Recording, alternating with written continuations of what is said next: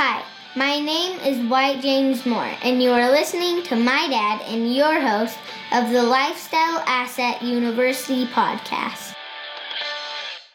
What's up guys? I'm coming to you from beautiful St. George, Utah. You can see all the red rocks here behind me. I decided to do a little shoot outside and enjoy the uh, enjoy the beauty down here. We're down here looking at some lifestyle assets, some long-term or short-term vacation rentals for some of our clients. It's during the Parade of Homes, so we, we thought we'd come down here and take a little road trip and I thought I'd come to you from the, the red rocks of St. George. So hope you enjoy the uh, backdrop. I sure enjoy it out here. And we're today's topic, we're going to talk to you about why I believe cash flow is not king when you're investing in lifestyle assets. I'm not saying cash flow is not important, and I know this is different than what probably every book you've read and a lot of the a lot of the beginning investing type of uh, conversations that many people have. I have so many people come to me and ask me what cap rates are on properties, what kind of cash flow it's going to generate, and I'm here to tell you that my opinion is that is not where you should start when you're investing in lifestyle assets or frankly any long-term investment for that matter and i'm going to explain to you why. So a lot of times people come to us and, and tell us that they want a specific cash flow and cash flow absolutely is important. It's something that we look at. It's one of the it's one of the factors that we consider, but the number one factor that we consider and that I believe is the most important and the reason we invest early and for the long haul in real estate is to build our net worth. Our net worth is by far in my opinion the most important thing that we can focus on to build wealth long term. Now, I consider I have people come to me sometimes and just say, "Hey Sean, I want a property. Here's my budget. I want it to have at least a 10% cap rate." 7% cap rate, for example. And they leave it at that. And the reason why they start there is because they believe, okay, what cash flow do I really need to make this make sense? I want to know what my ROI is, which is all great. But the properties with the highest cap rates and the highest cash flows are typically going to be misleading because they're going to be the riskier properties. They're going to be properties in not as nice of areas. They're going to be properties that are run down. They need more maintenance. There's a reason why they cash flow more than other properties and more than more than the nicer properties in the nicer areas. Some of our best investments for ourselves and for our clients have been properties that we pay top dollar for that are in the great areas. We pay a premium for them because long term we have less maintenance.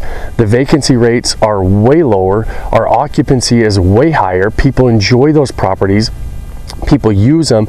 Sure, we paid a premium for them today, but they're in areas that are going to appreciate more than lower quality, less desirable areas.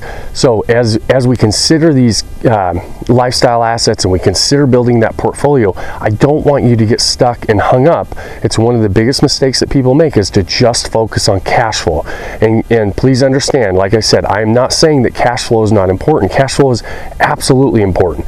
But when you're investing for the long haul, there's a lot more factors and many other factors that you have to consider above and beyond cash flow. And the, the number one factor that we're going to consider is first to see if that asset fits into your lifestyle, to see if that asset is going to build long term wealth for you, add significantly to your net worth, and paying a premium today and breaking even or having even sometimes a small negative cash flow makes a lot more sense than buying those properties that are in less desirable areas that might be cheaper to acquire, but they're going to be less desirable. They're going to be way more maintenance. They're going to be bigger headaches to own, and they might not make the best long term place for you. So, consider one of the mistakes that a lot of beginning investors make and a lot of people make specifically on lifestyle assets is what is the cash flow? And while that's important it's not the number one thing that we ask for.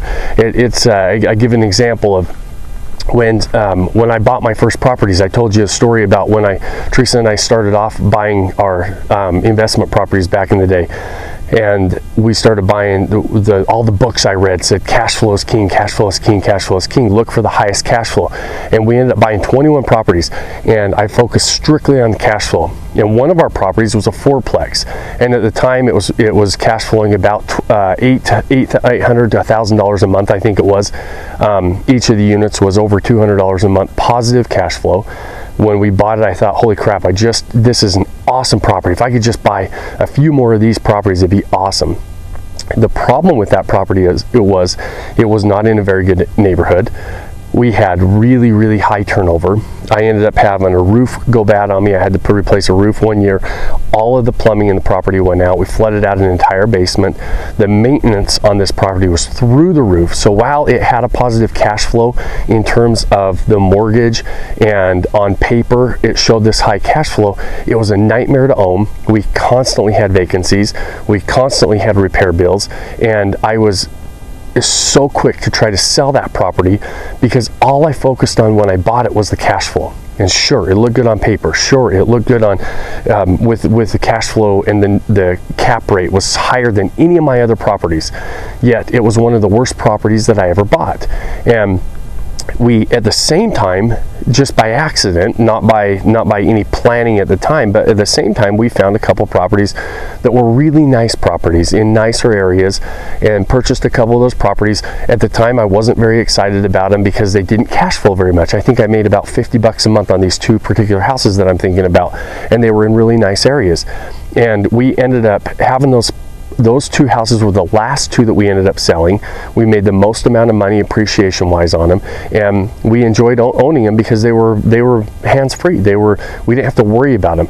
And while these are regular, typical um, investment properties that we that we ended up. Uh, purchasing and they weren't uh, necessarily the vacation homes the same goes true for the short-term vacation rentals you want to buy properties and and I always I'm a huge believer in buying those properties that are in the best areas that you can afford in the best resorts that you can afford and make they they may not make a ton of money right off the bat.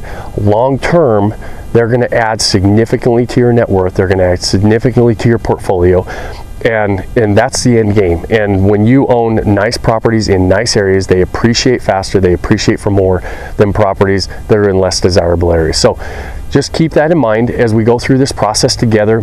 There's going to be many many more things that we consider but i don't want you to just to focus on cash flow. You know i don't want you to say okay i have to have a property that gives me a 7% cap cap rate a 7% cap rate is awesome and it might make sense to buy that property, but it might also not make sense because we're not looking at all the other factors. And the number one factor is is this property going to add significantly to your net worth? And that's going to be determined by a lot more than just the cap rate. So today, enjoy. I hope you enjoy the, the backdrop as much as I enjoy being out here.